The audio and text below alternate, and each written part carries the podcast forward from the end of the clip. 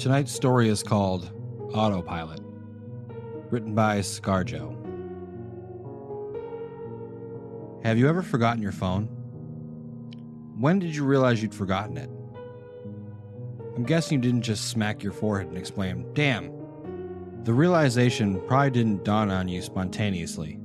Most likely, you reached your phone, pawing open your pocket or handbag, and were momentarily confused by it not being there.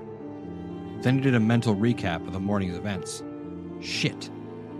In my case, the phone's alarm woke me up as normal, but I realized the battery was lower than I expected.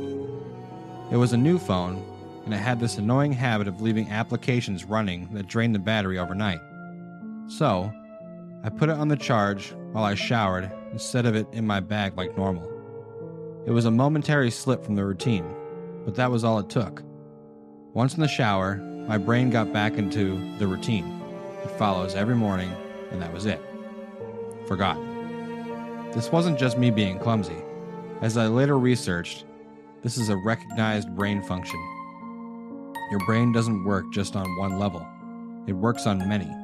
Like, when you're walking somewhere, you think about your destination and avoiding hazards, but you don't need to think about keeping your legs moving properly.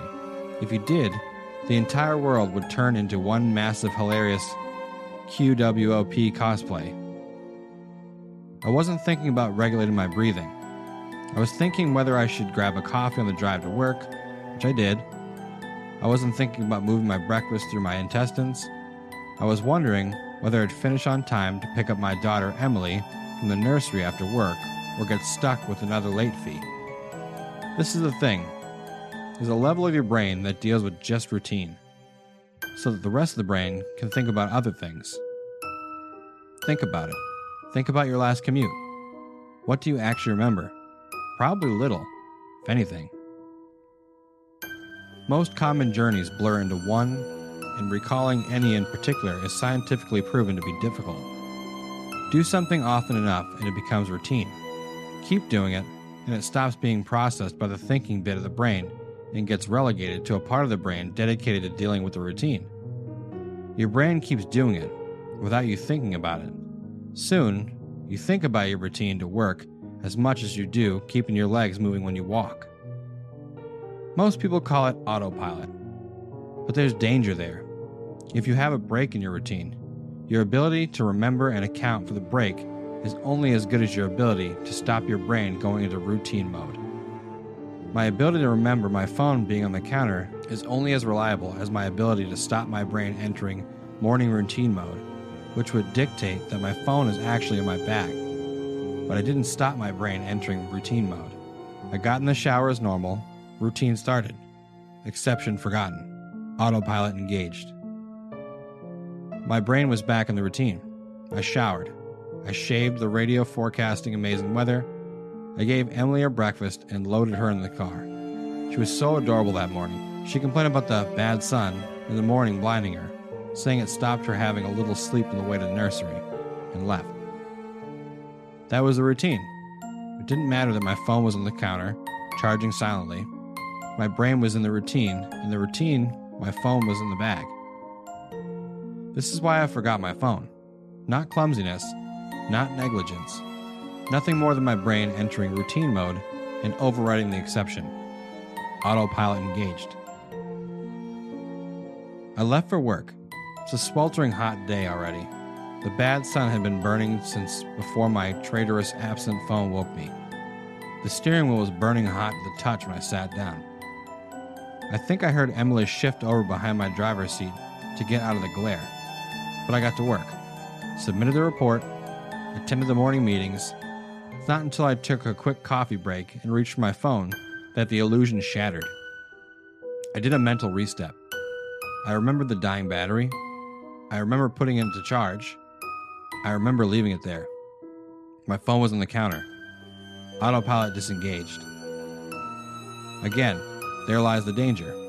Until you have that moment, the moment you reach for your phone and shatter the illusion, that part of the brain is still in routine mode. It has no reason to question the facts of the routine. That's why it's a routine. The acts of repetition. It's not as if anyone could say, Why didn't you remember your phone? Didn't it occur to you? How could you forget? You must be negligent. This is to miss the point. My brain was telling me the routine was completed as normal, despite the fact that it wasn't. It wasn't that I forgot my phone. According to my brain, according to the routine, my phone was in my bag. Why would I think to question this? Why would I check? Why would I suddenly remember out of nowhere that my phone was on the counter? My brain was wired into the routine, and the routine was that my phone was in my bag. The day continued to bake. The morning haze gave way to relentless fever heat of the afternoon. Tarmac bubbled, the direct beams of heat threatening to crack the pavement. People swapped coffees for iced smoothies. Jackets discarded, sleeves rolled up, ties loosened, brows mopped. The park slowly filled with sunbathers and barbecues. Window frames threatened to warp. The thermometer continued to swell. Thank fuck the offices were air conditioned. But, as ever, the furnace of the day gave way to a cooler evening. Another day, another dollar. Still cursing myself for forgetting my phone. I drove home. The day's heat had baked the inside of the car, releasing a horrible smell from somewhere. When I arrived in the driveway, the stones crunched comforting under my tires. My wife greeted me at the door. Where's Emily? Fuck. As if the phone wasn't bad enough. After everything I'd left Emily at the fucking nursery after all. I immediately sped back to the nursery. I got to the door and started practicing my excuses, wondering vainly if I could charm my way out of a late fee. I saw a piece of paper stuck to the door. Due to vandalism overnight, please use side door. Today only. Overnight? What? The door was fine this morning. I froze. My knees shook. Vandals. A change in the routine. My phone was on the counter. I hadn't been here this morning. My phone was on the counter. I'd driven past because I was drinking my coffee. I'd not dropped off Emily. My phone was on the counter. She'd moved her seat. I hadn't seen her in the mirror. My phone was on the counter. She'd fallen asleep out of the bad sun. She didn't speak when I drove past her nursery. My phone was on the counter. She'd changed the routine. My phone was on the counter. She'd changed the routine and had forgotten to drop her off. My phone was on the counter. Nine hours. That car. That baking sun. No air. No water. No power. No help. That heat. A steering wheel too hot to touch. That smell. I walked to the car door, numb, shock. I opened the door. My phone was on the counter, and my daughter was dead. Autopilot disengaged.